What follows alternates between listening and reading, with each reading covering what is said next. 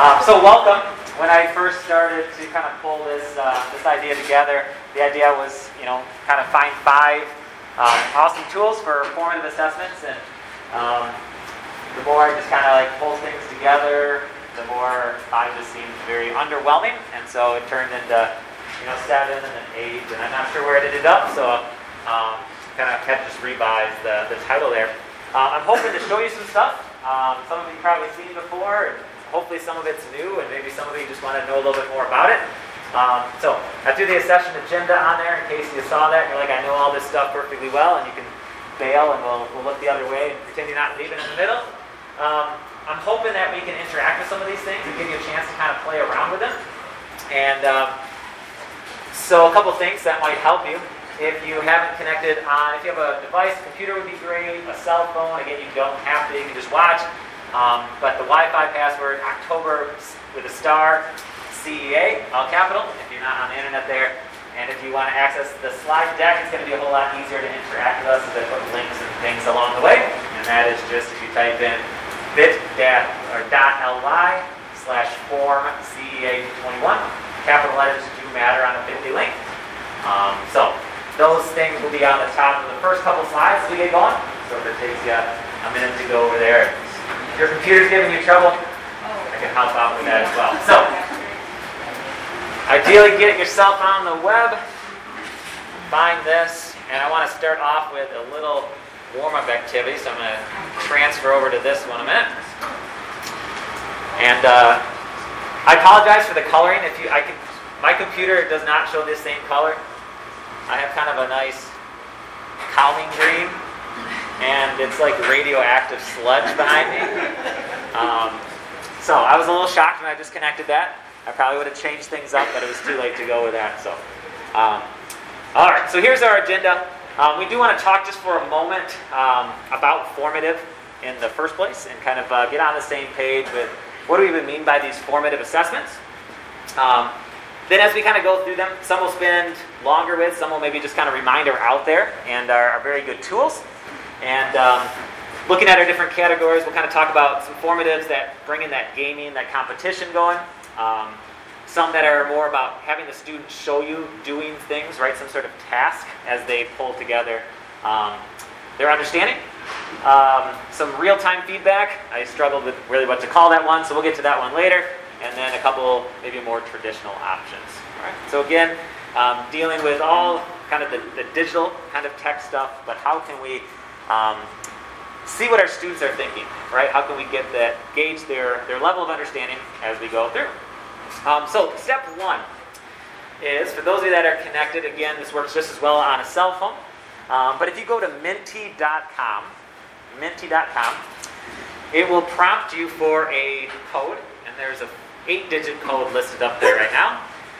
2749 95 22. Bless you. Um, so if you work your way over to menti.com, type in that code. Um, it's going to ask you to type a few words. You don't have to do four words. You can do up to four words. You can actually submit it and do four more words if you just are full of words today. Um, try to make the words appropriate. All right, school-friendly words. Um, some of you might have other things in mind. Um, but when you hear the word formative assessment, or maybe even just the word formative, right? What kind of pops into your mind? What words? Pop into your mind. Okay, so I'm just going to give you a minute to do that. I'll, tra- I'll go over to the live results here in just a moment. Again, for those who are just coming in, if you need the internet, our Wi-Fi password there is October star capital CEA. October has the capital O on it. If you're wanting to access the slides to go along with us, it'll make some of these links a little bit easier. Bit.ly form CEA21, heading over to menti.com. How many of you have used Mentimeter before? Okay, Nicely done. All right. This code will stay on the board, so don't worry here. But I'm going to transfer over and see if we've got. I think I actually probably have to transfer over. Okay. Wow, look at that. You guys are on top of it. So we got lots of words popping in.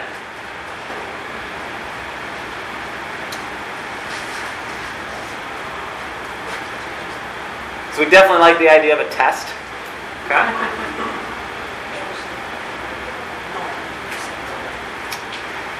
like most word clouds, right, the, the bigger words we're seeing here are the ones that you're throwing on there a little bit more.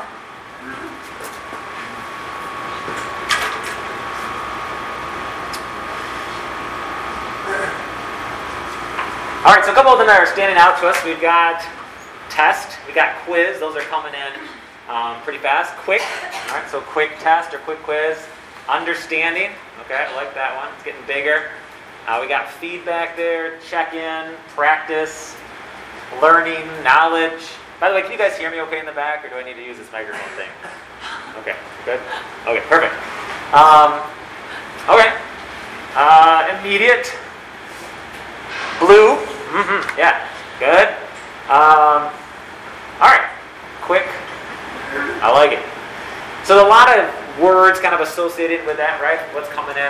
Um, I think for me, probably the one that pops out the most is understanding, or maybe this learning, this check-in, this feedback idea, right? How can we relatively quickly figure out where our students are at? And um, if we look, I'm actually take a little screenshot of that in a second so that we can save it. When we come back, or when we think about what a more official definition of this, there are some kind of, uh, I guess, wordy, dorky definitions of this idea of a formative assessment.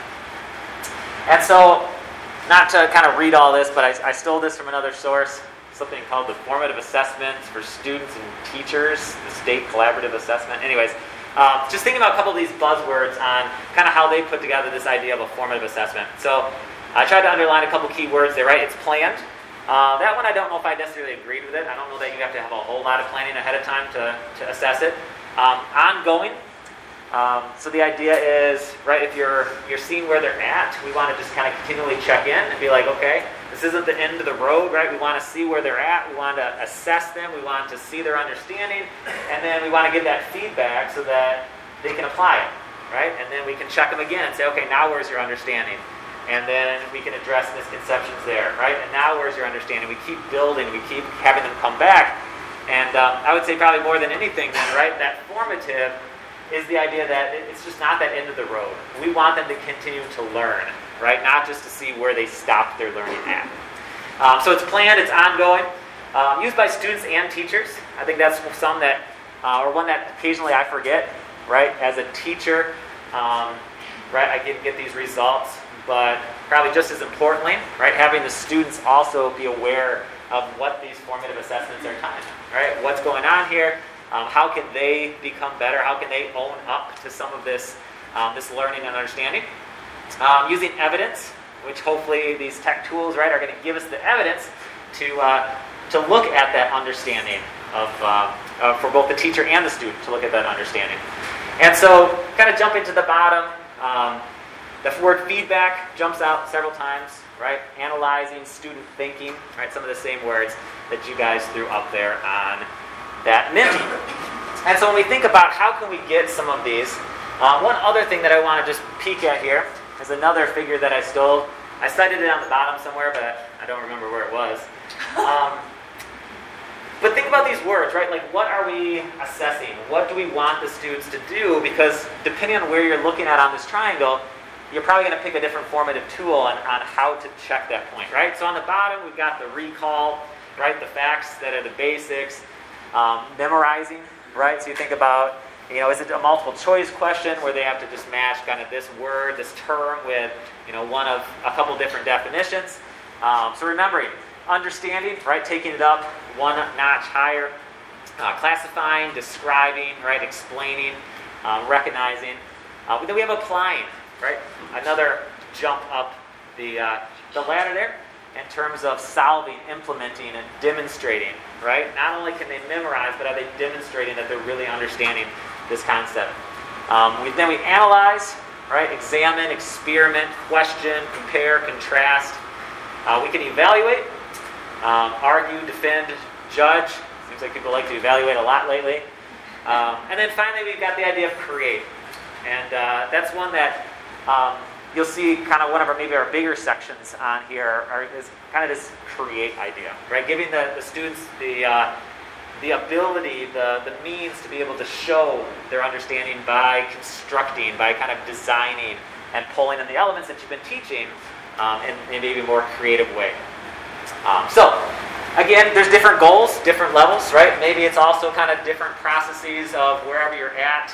You know, maybe at the beginning of a lesson, you're more in that, you know, the bottom. You want to get those facts, those basics, right? The foundation down first, and then by the end, maybe we want to have this better reflection of are they really understanding the material? Are they able to use it, apply it, critique it, etc.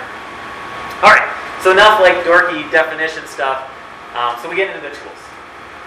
So for as I said before, some of these tools we'll spend a little bit more time with.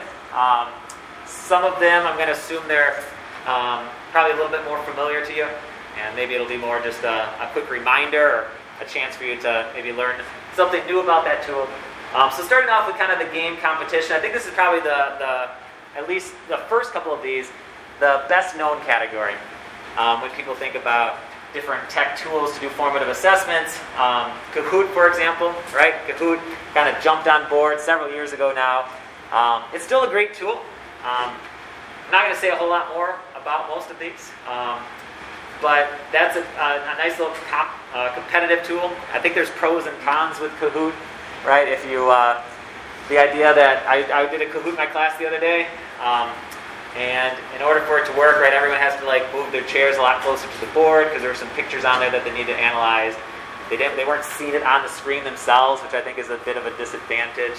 Um, but there's also some great things, right? Some of the kids really get into that competition. Um, you do get some nice feedback. I took a couple shots of that in a minute. Um, Quizizz is one that um, I've started using more than Kahoot.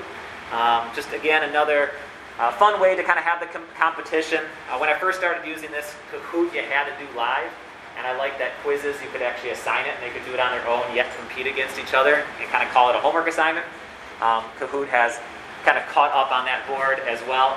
Um, cool thing I just discovered about Quizizz yesterday as I was playing around with some things is they have a flashcard feature on there. Anyone do the flashcards? Yeah. Okay, see, I'm just behind the games, but um, it was pretty cool. I basically took my quiz and the, like the right answer on my quiz and turned it into uh, here's the one side of your note card and here the answer is the other side. And it even gave a little cheat button on the on the thing. If the if they didn't know or if they didn't know how to answer that question, then they could click the button and it would say, hey, pick one of these four, right? Whatever your multiple choice was. But sweet little quizzing tool for the students. Um, Quizlet, obviously you got your note cards and um, solid tool that a lot of people like for for definitions. I know our uh, world language teachers use Quizlet a lot to kind of make those note card types of things, and there's some gaming built into that um, as well. And some of these play nicely together as well. Um, Blooket, how many of you Blooket? Okay, we're going to play a Blooket in a minute because I was kind of hoping that it was a little bit newer to me as well. Um, but we'll see in a minute. One nice thing with that is if you are a Quizlet person, you can actually just import it right into Blooket and, and play right with there. Um, did anyone ever do Gimkit? Or so Gimkit's still around there, but I think it went from like free into more paid. It was created by a high schooler, if I remember right, a couple years ago. He was a senior in high school, maybe. Uh, it kind of exploded, but um, Blooket is a little bit similar to that, but still free. So regardless of these options, some of the nice things that they have is, of course, that competition idea, right? That gets some kids going You got to be a little careful because it also stops some kids from being able to function, right? You got that music playing, you got that timer beeping in the corner, right? You know, like, oh, I got to answer this super, super quick because if so and so answers it faster than me, and we answer the same one, he gets more points than me. So it's always things to consider. Um, the pros and cons of kind of having those timings going. I was looking through some of my results the other day. I think it was on a Kahoot, and it was just kind of interesting to see the kid who got every single question right was like he wasn't even in the middle of the pack. He was probably bottom quarter, even though he was one of the few that got every single thing right, but he took most of the time to, to decide his answers. And so he got less points on that. So again, there's options and there's settings that you can play with. Um, the thing that I forget the most when I do like a Kahoot or a quiz is just the fact that it actually gives you a lot of good data at the end. Right? I kind of have just fallen into the, it's a fun way to review for the test coming up tomorrow And you guys know, like, if you got a whole bunch wrong, like, you better study hard, right? Um, but being a little bit more intentional, here's just a little bit of my quiz data from the other day.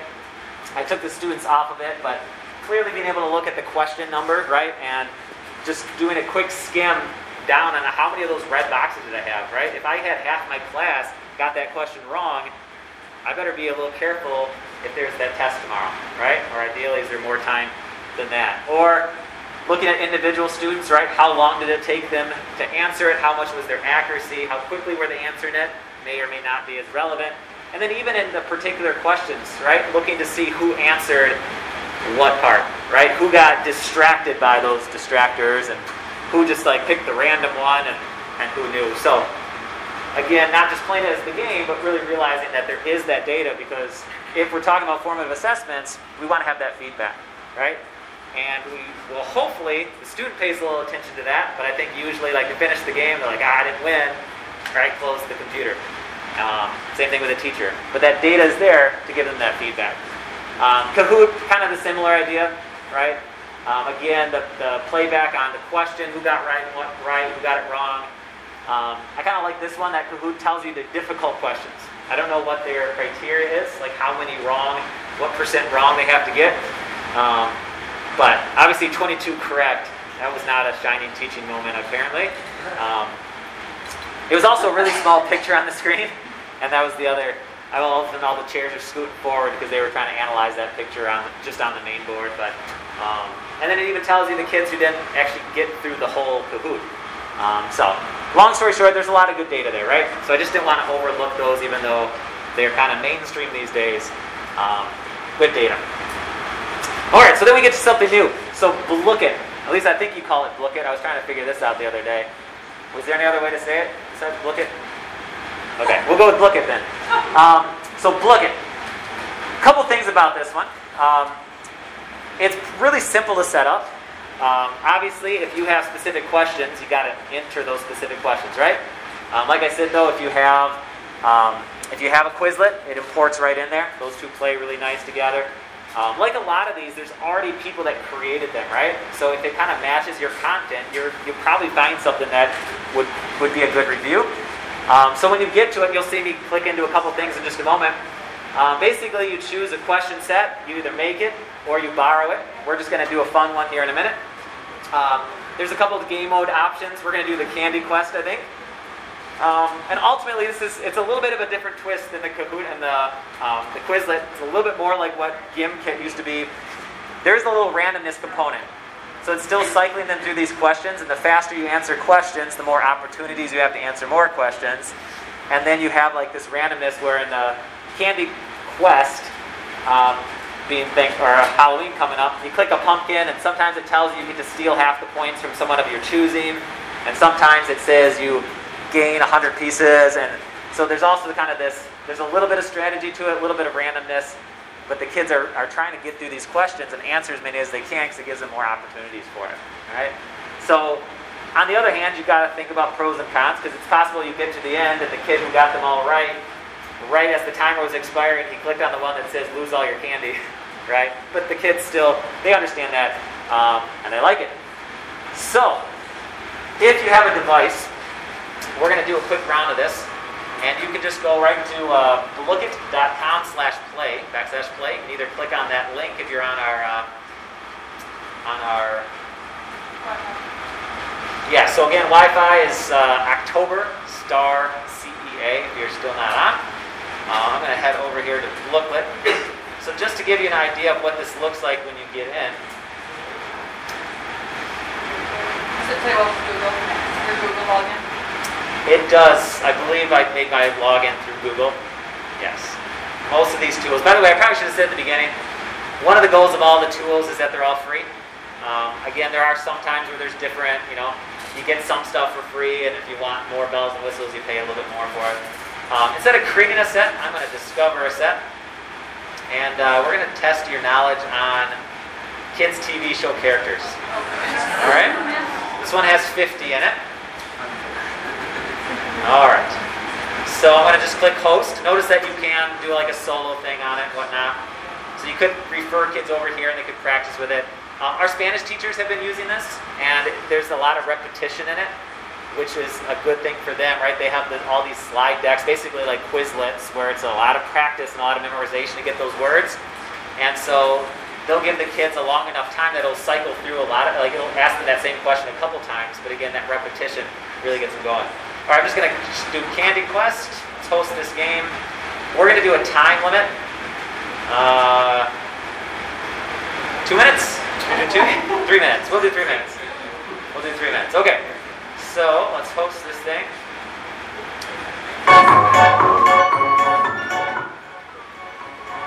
So, blooket.com slash play 900903. Again, this works on a phone as well. If you don't have a device, just make fun of someone around you.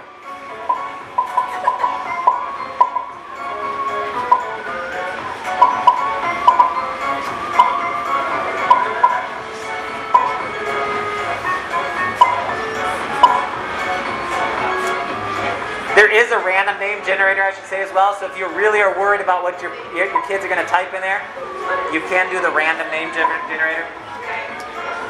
Mine doesn't let me go in. Let me go in.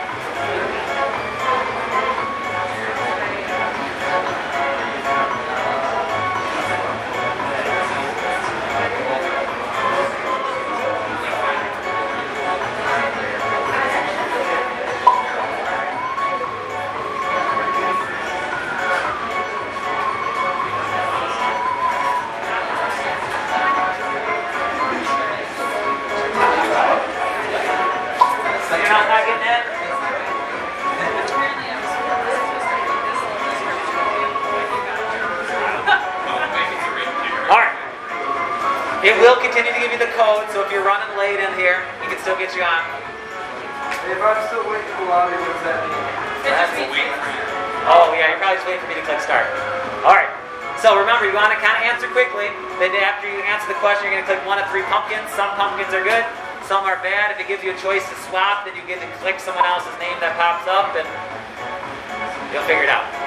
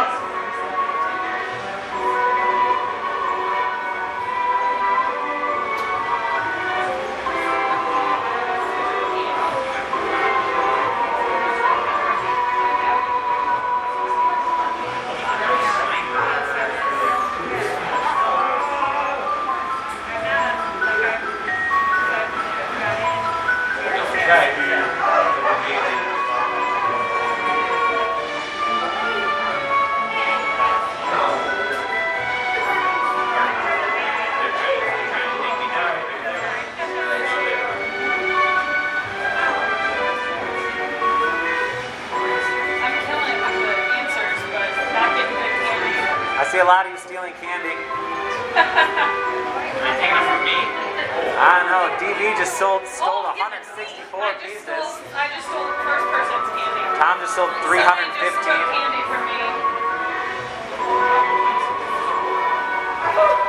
Ah, somebody took my candy. Took first.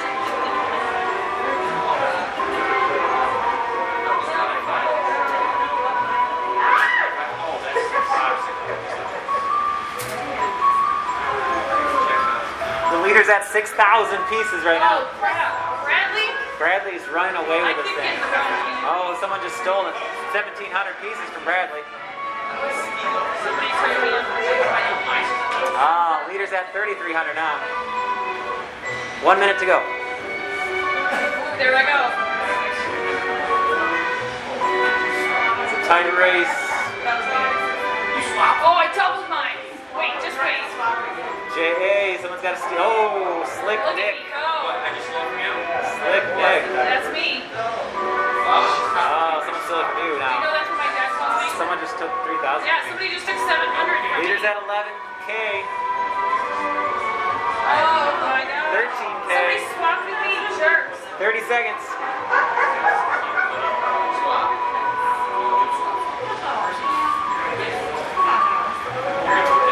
Well, these little pop-ups are kind of distracting. Which one had the pop-ups? Well, like when it, somebody 73K is the number to beat. 10 seconds. 73. 80K.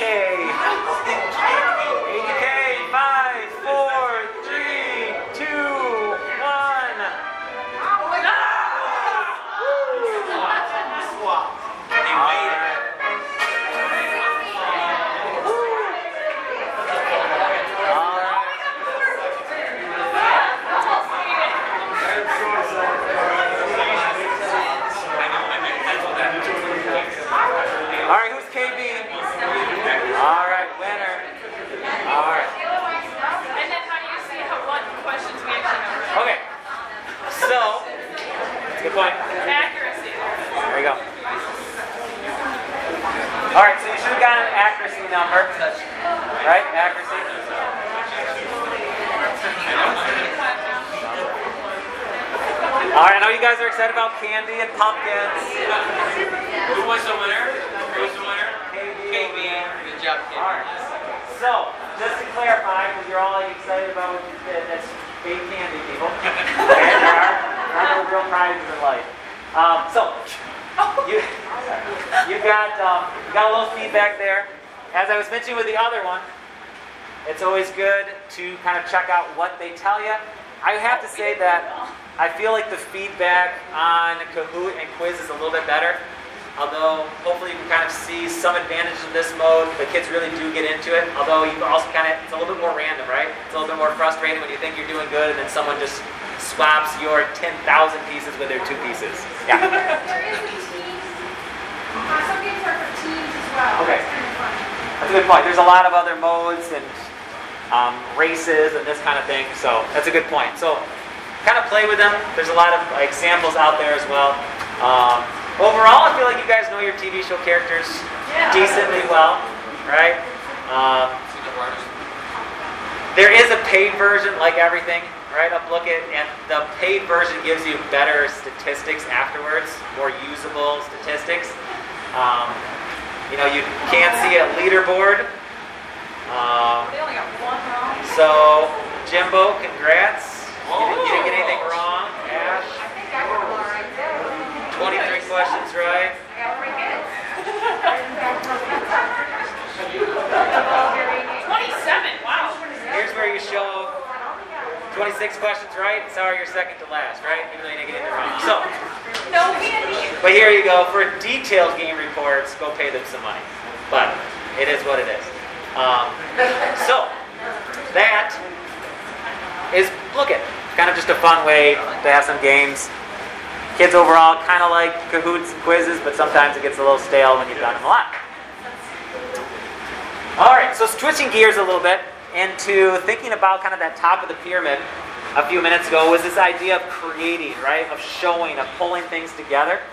And so thinking about different apps that allow uh, us to see kind of what the students are seeing. Tell them to, it's not just as simple as clicking A, B, or C, but you actually have to, to put something together, right? To show it. Um, so number one, Jamboard. Um, just so I can kind of gauge things here. Um, Jamboarders out there? Okay. So few. Okay, good. Um, so Jamboard is just another Google product. It's just another Google product. It's a Google product, right? So if you have a Google Drive, you're using docs and slides and all that kind of stuff. You got Jamboard in there as well. Um, it's it's kind of works like a whiteboard. There's different ways that you can use it. Um, you can have I'll put one up here in a second, or if you want to actually click where it says click here, if you're following along, you'll be taken. Uh, it'll ask you to, to make a copy of my Jamboard there. Um, you can set up kind of a template on it, which is how I've used it a little bit more. Um, you can have students give them a blank slate and have them create something and show some sort of process on it. Um, you can also, it works really well with, with some brainstorming things. So if I just click, sorry, click here. So for DNA replication, apparently our block gets done. Oh, hello everyone. Thank you guys so much for joining me for Where another are you? Tech Tips 411 uh, Oh, thank you. session. And today we're going to be talking about ideas for using. I recognized her voice and it was really weird because I didn't know where she's coming from. Okay. Anyway, she has some nice videos. It's uh, 411 Tech, I think is her website. Uh, 411 Tech. Um, so back to our Jamboard though. Um, so I create a couple templates like this. So we're in AP Bio talking through DNA replication, and there's a lot of things going on here in terms of leading strands and lagging strands, this directionality, all these different enzymes and whatnot as this DNA molecule gets unzipped. And so it's hard sometimes to to get to each student, right, and to see what they're what they're knowing. Can they actually do this stuff, or can they just answer a question on it? And so having something like a Jamboard where you say, okay, here are all the pieces, now kind of put things in line. Right? So for one, they could say, okay, well, um, first of all, let me lead my, do my leading and lagging strands, right? Uh, don't quote me on this because I'm not really paying attention to what I'm doing. But they can start to label it on what's going what, uh, drag it in place. Now you can assign these similar to how you assign other Google things. So if you're a Google Classroom user um, or any other um, LMS that allows you to kind of send, make a copy for so and so, right? So they each get their copies and you can pull it up. Um, it works nice for that. You can share how I just did, and instead of um, to, to, make that copy, you just change the edit word and put copy at the end of your link. Um, of course, I can't really go and see what you guys are doing at this point, right? Because you just made a copy for your own drive. Um, so it does work really well to share it through um, more like a Google Classroom or have some way to kind of show their understanding. What I really like to do is in a minute, we'll just mention Flipgrid. We'll give it some props. I think we're not going to spend too long with it. But combining something like that with this, right, in terms of have them record their screen as they do a Jamboard, right? Because if I only see the final picture of this, I could probably be like, okay, at least you got the things in the right place. But did you put them in the right timing, right, to get it in place? They all ended there, but I couldn't really see the process. Um, but if they're recording themselves doing this, and then I watch a 30 second clip of them explaining, or at the very least, them clicking and dragging. I can see the, the process, the order of their Jamboard. Um, it's, a, it's a nice way for me to be able to assess that without trying to figure out how do I individually go to each student and have them walk me through it. Right? Um, so, doing it with some sort of uh, kind of action item like this, um, a couple other ways that uh, I've used Jamboard here. Um, and again, you don't have to click on this, um, but if you do click on it, you can add stuff to it. You're welcome to. Um, but sticky note kind of idea, right? So maybe like a brainstorming idea. You uh, thought I had this one open as well, but let's see if I can find that one. With the sticky notes, you could get kids in groups um, and say, hey, let's brainstorm some variables for this next uh, science experiment. Um, you could, uh, in one of our um, our science session, we were going to use Jamboard. We kind of ran out of time for our roundtable, right? Trying to figure out like what do we want to discuss as a group? What are some thoughts and questions you have? Um, and it's just really easy to just do a Command Shift P or Command or Control Shift P for you non-Mac people, and you just kind of type in a question, choose a color, right? And uh, oh, we had one, and it disappeared. Um, and then just kind of put it wherever you want to put it, right? Um, so whether you give them the editing ability to do it as a group, right, collaborate on something, or whether you use it more like that uh, first Jamboard, uh, you can see that people are joining, right? Uh, there are, you can put different screens on the top. So I just kind of recreated the same one three times, so I wasn't sure how busy it would get. I think someone else just made a fifth one over there, because I'm pretty sure I only had four, that's fine right? Uh, again, if you're doing it collaboratively, um, just like a Google Slide, it's kind of a similar idea with that. Um, just gives it, uh, kind of boils down to the basics of what you want them to be able to add um, to these things. So that one's not so much on the formative side, using it this way, as opposed to if you're thinking about um, the first Jamboard that we had, right? Kind of a template. How can you have your students show it? And again, you don't have to give them that some sort of starting point, right? You can just say, hey, your task is to do this. Maybe one of their options is to do it on a Jamboard. Maybe another option is to do it on a Google Slide. Right? There's a lot of good drawing, uh, even just Google Drawings, right, is a really powerful tool for kids to think about how am I gonna how am I gonna put this all together. Um, but very nice to be part of that same Google product. Um, works out pretty well. So that is your Jamboard. Uh, now she's gonna play again. Man, I gotta change how I did that. Okay. No.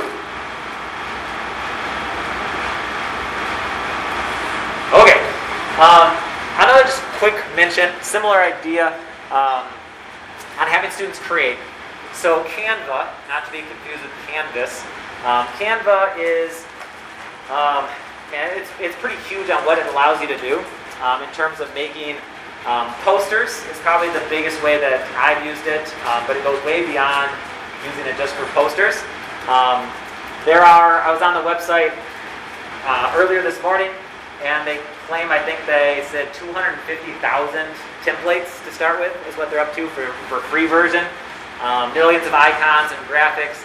And again, the idea of just kind of, a lot of it's clickable, right? So kind of click and play. They're not having to like make the different pieces.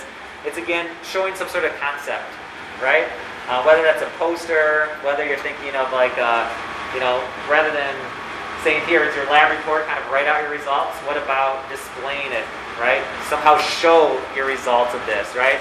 Or you're having some sort of, uh, um, whether it's a debate or, right, you can show it in a different way, right? Show the top five something or others, and they design a visual way to, to display their understanding. Um, like a lot of these other tools, right? There's the free versions, there's the paid versions. Um, the free version offers quite a bit of things that, that uh, the students can do. There is a learning curve on it, right? Um, so I haven't tried this with younger kids, um, but for the most part, it's pretty self-explanatory once you kind of get in there and get open in terms of um, bringing things in. Um, it's oftentimes a struggle to get things going because it is kind of that higher order thinking, right? As you're asking the students to really show you what they know, not only are they showing you what they know, but they have to think about how they're going to show that, right? What are they going to bring in? What are they going to, uh, how are they going to build it? How are they going to organize um, their understanding there? Great if I click on my clicker, I'll get that lady again. So, uh, either way, no wonder she has a good website. She comes on whenever she wants to. Um, storyboard that. Another very simple click and play. Um, one of the activities that I probably have liked best in my AP Bio class is we just talked about the immune system, and then they have to do just a short little comic strip, somehow explaining the, the basically the three lines of defense um, of the immune system. And so you have these, you know, some of the kids, some of the smartest kids, are these like really literal ones, and they're like, but there's not like a, there's not like a virus picture. I'm like, no, no, there's not. They're like, how do I like show like the inside of this person? I'm like, I don't think there's like that'd be a really weird background, right? Like, yes, there's a castle, but there's not one that like drags inside of your body. Um, and so it takes them a moment to think about, okay, I have to make some sort of comparisons, right? How am I going to show like what would this look like the first line of defense, right? So they have someone breaking into the castle, right? Getting past the wall, getting through the drawbridge, right? Um, and so again, stretching their mind a little bit. Um, it's a really powerful tool. It's actually a really great paid version as well. Um, my middle child will spend literally hours just creating her own stories and things like that. For the free version, you can do a three by two like this, or you can do a three by one. Right, just delete the second part. Um, but it still gives you access to just thousands of backgrounds, characters. Yeah, you can get as detailed as you want with the characters, right? You click on them and you can make their arm, you know, change their arm shapes and their poses and um, all these kind of different things. Um, speech bubbles. You can add, uh, while you're limited to the 3x1 or the 3x2, you can add, there's different layouts of those. So you can either have like a little running bar underneath it. Sometimes I tell students like, if you if you don't think I'm going to follow what in the world you're doing, maybe at least add a sentence to the bottom of each one. Um, so you can do that. Um, so it is really flexible, but again, getting them to think about um, just kind of a fun way to present something, right? To tell a story about the things that they've learned. Um, storyboard that. Um, like a lot of these, right? Most of these tech tools now are doing the Google login, which really makes it easy if you uh, if you happen to be a uh, Google School. Flipgrid, again, it's one of those ones where like I went back and forth because um, I feel like Flipgrid gets talked about all the time. Um, I still just think it's a really powerful tool, and the main thing I, I kept on here for um, is the idea that that bottom bullet point, and it's not like super new, but it's relatively new. I want to say maybe last school year, where students can now record their screen. And so, if you've ever had those students that have been really, really hesitant to be on Flipgrid because they just cringe at the idea of having their face on this video, right? And it's just, it's probably better than being up front in front of the class, but they still just, man, they just don't like that that attention, that spotlight on them. I think we all kind of like you hear yourself on a video or something like that, and you're like, oh crap, is that really, it's really what I sound like? Um, but the cool thing is you can also screen record now.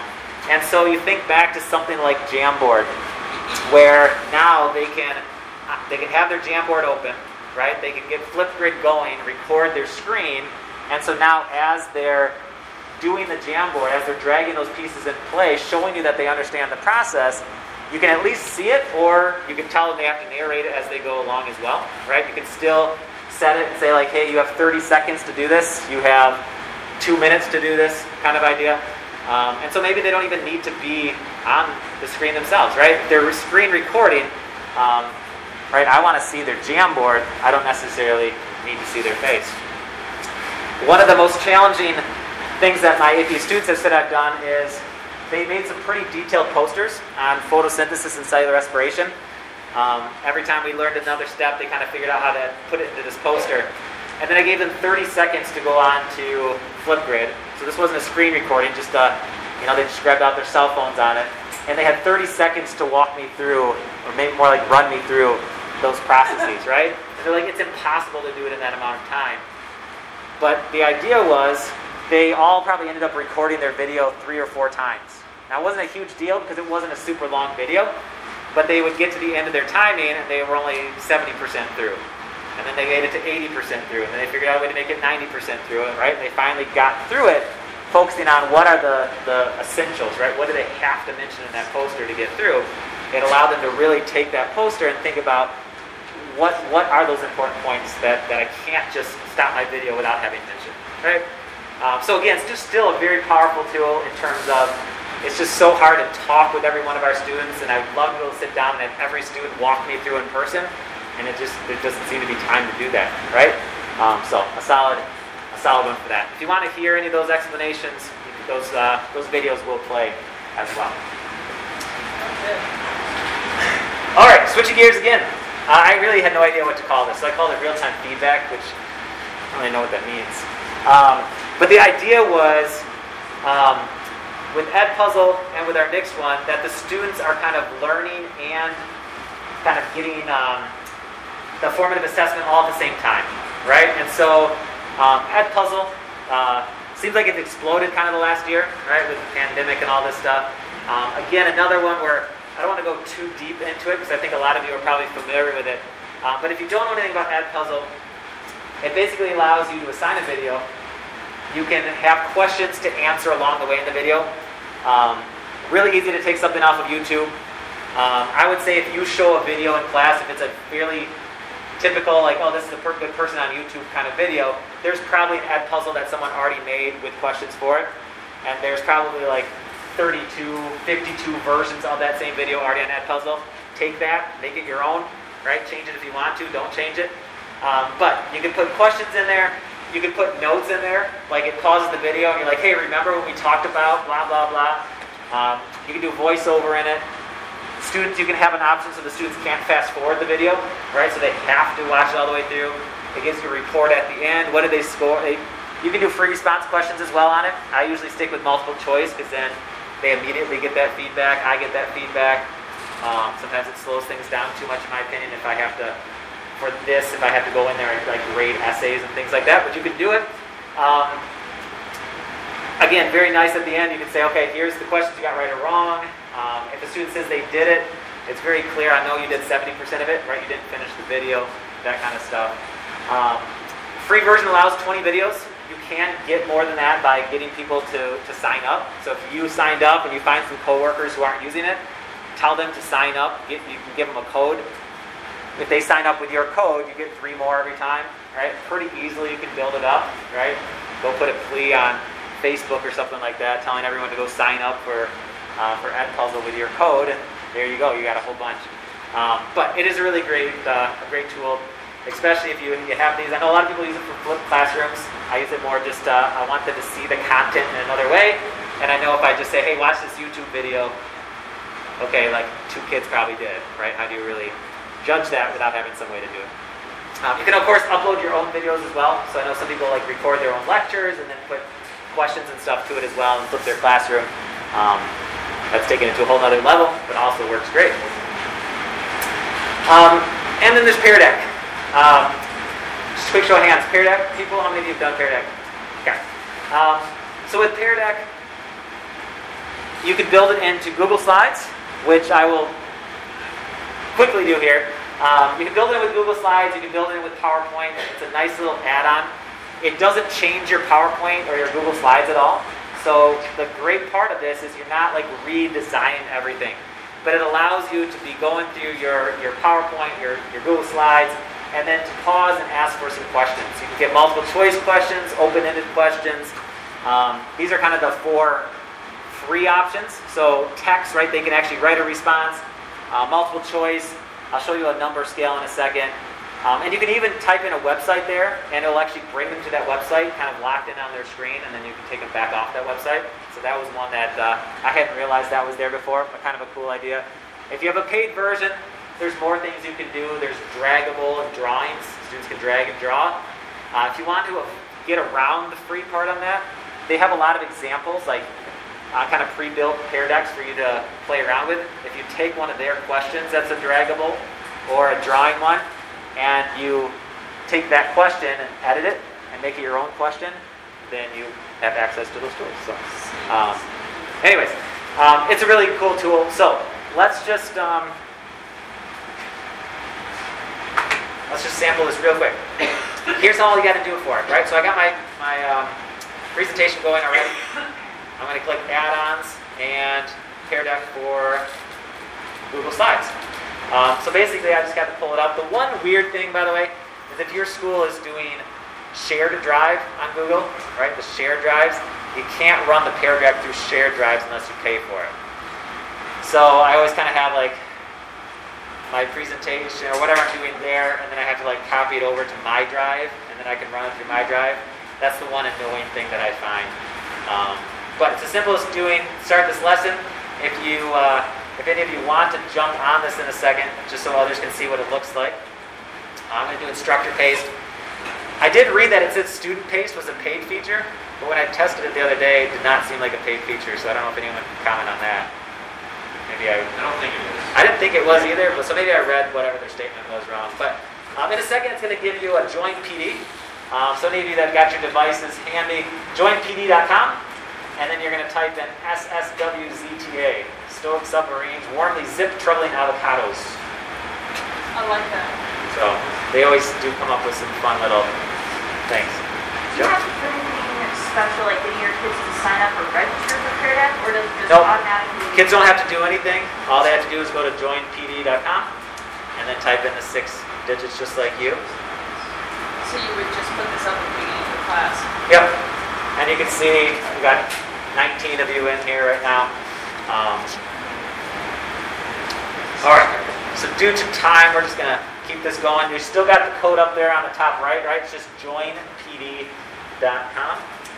And I have to. It started me at the beginning of my presentation, so I'm just gonna quickly jump back to where we were. So all I did was in my original presentation, I just added a couple of these Pear Deck slides, and all I had to do is type a question. And so we're going to pick up right here.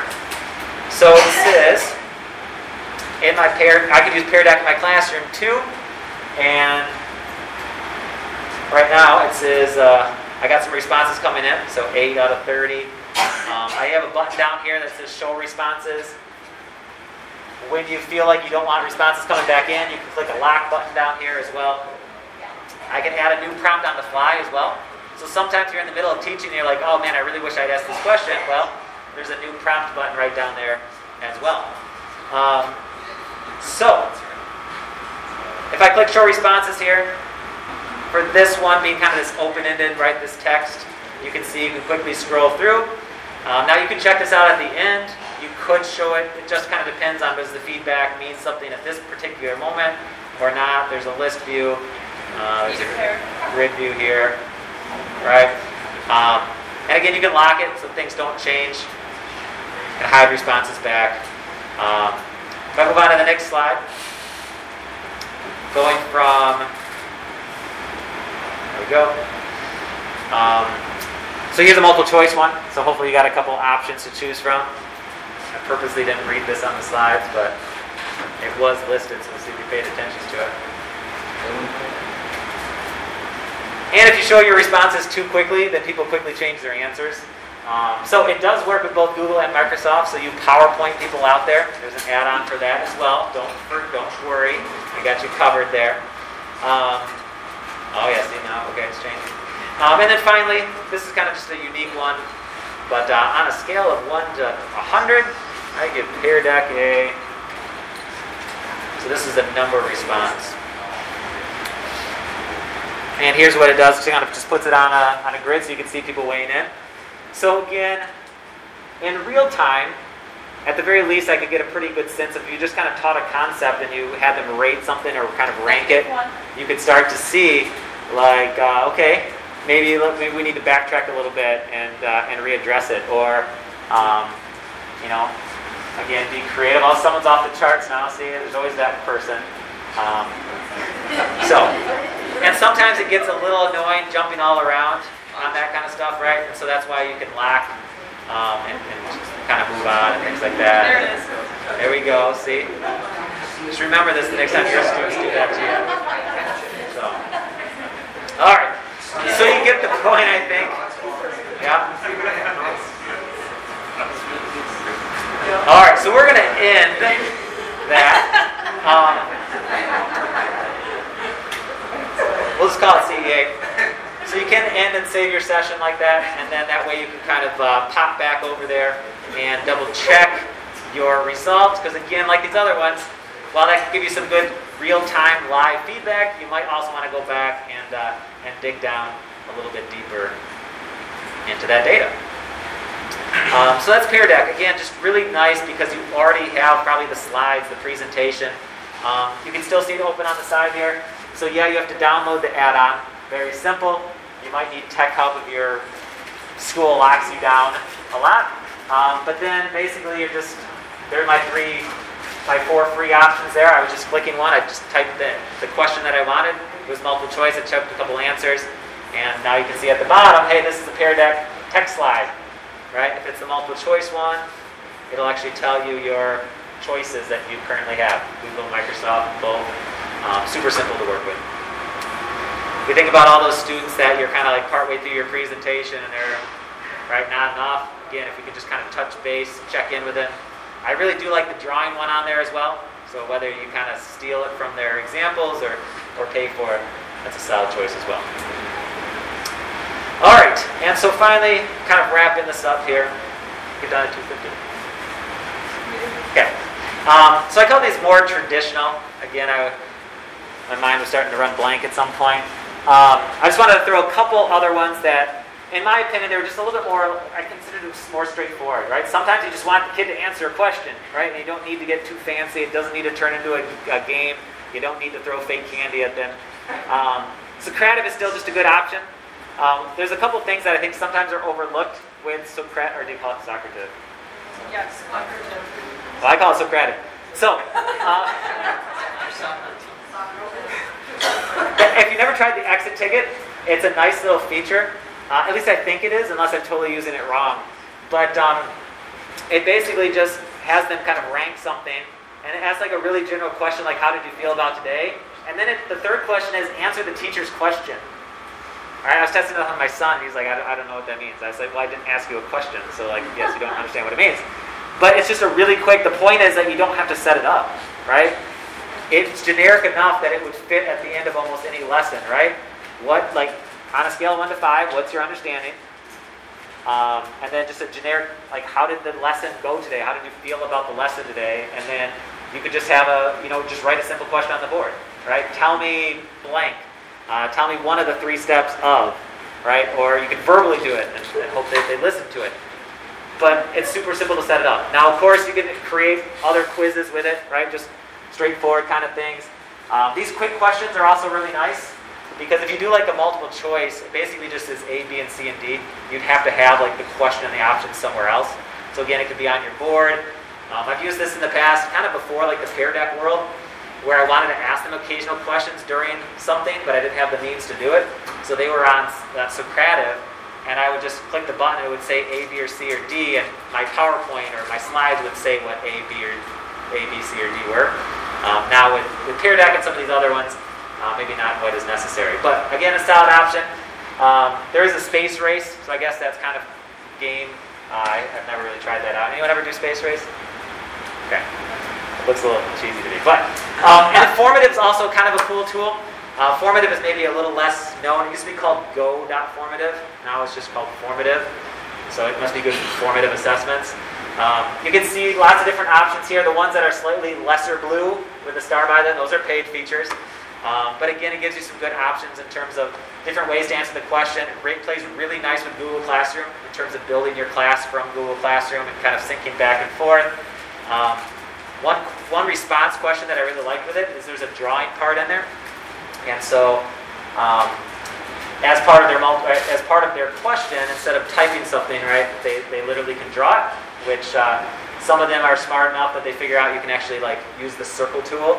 The other ones try to like draw a circle on their trackpad, and it looks like crayons, and then we like laugh at them, and it's all good. Uh, but you can also toggle the names back and forth, so I usually keep the names hidden, and then you can like more easily make fun of them. Um, but that's it, show names right there. So name is hidden. I actually never really use this to grade anything on it, but you can do a little slider and assess it right there if you wanted to, want to give that. But just a quick way to, to show some results without calling kids out and again get the sense of, of what everyone's doing and looking like and then talk through hey you know what i told them when they were doing this i said we would probably learn more from the ones of you that, that did this totally wrong than the ones that did it right right? Let's just talk through it and see what's right and what's wrong. So that's formative.